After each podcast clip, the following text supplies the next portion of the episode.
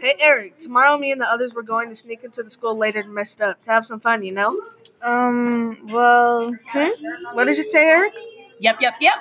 Well, all right, fine. I'll just have to ask my mom, but I'm sure she'll s- be okay with it since she knows you well and thinks you're responsible. Dude, we all know your mom is going to say no. So what's the use of asking her? You never know. All right, then. If she says yes, just meet us at the school tomorrow at 7 p.m. Okay. Ah, so I see she did let you come. Yes, she did. So it was worth asking her, Droopy. Yep, yep, yep. Okay, okay, I'll admit I was wrong. Just a little. You dwarf. Anyways, is there a plan? Here, take these walkie talkies. Go around the school and see if there are any open doors. Yep, yep, yep. Okay.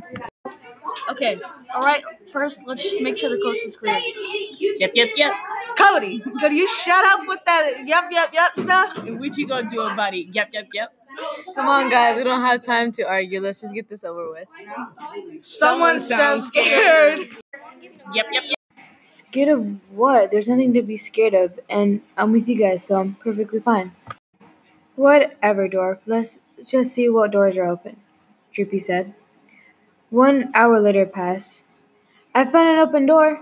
It's the gym door, Griffin said. Okay, coming, Eric said as he hurried down the hall. Yep, yep, yep, as Cody was saying. The principal sees Eric walking up to Griffin. Okay, what's the plan? Eric said. Just shut up and follow Griffin, Scaredy Cat, Droopy said. Now, the principal walks up behind Griffin, Cody, Droopy, and Eric.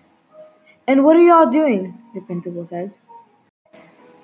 Oh, I knew this was a bad idea, Eric says.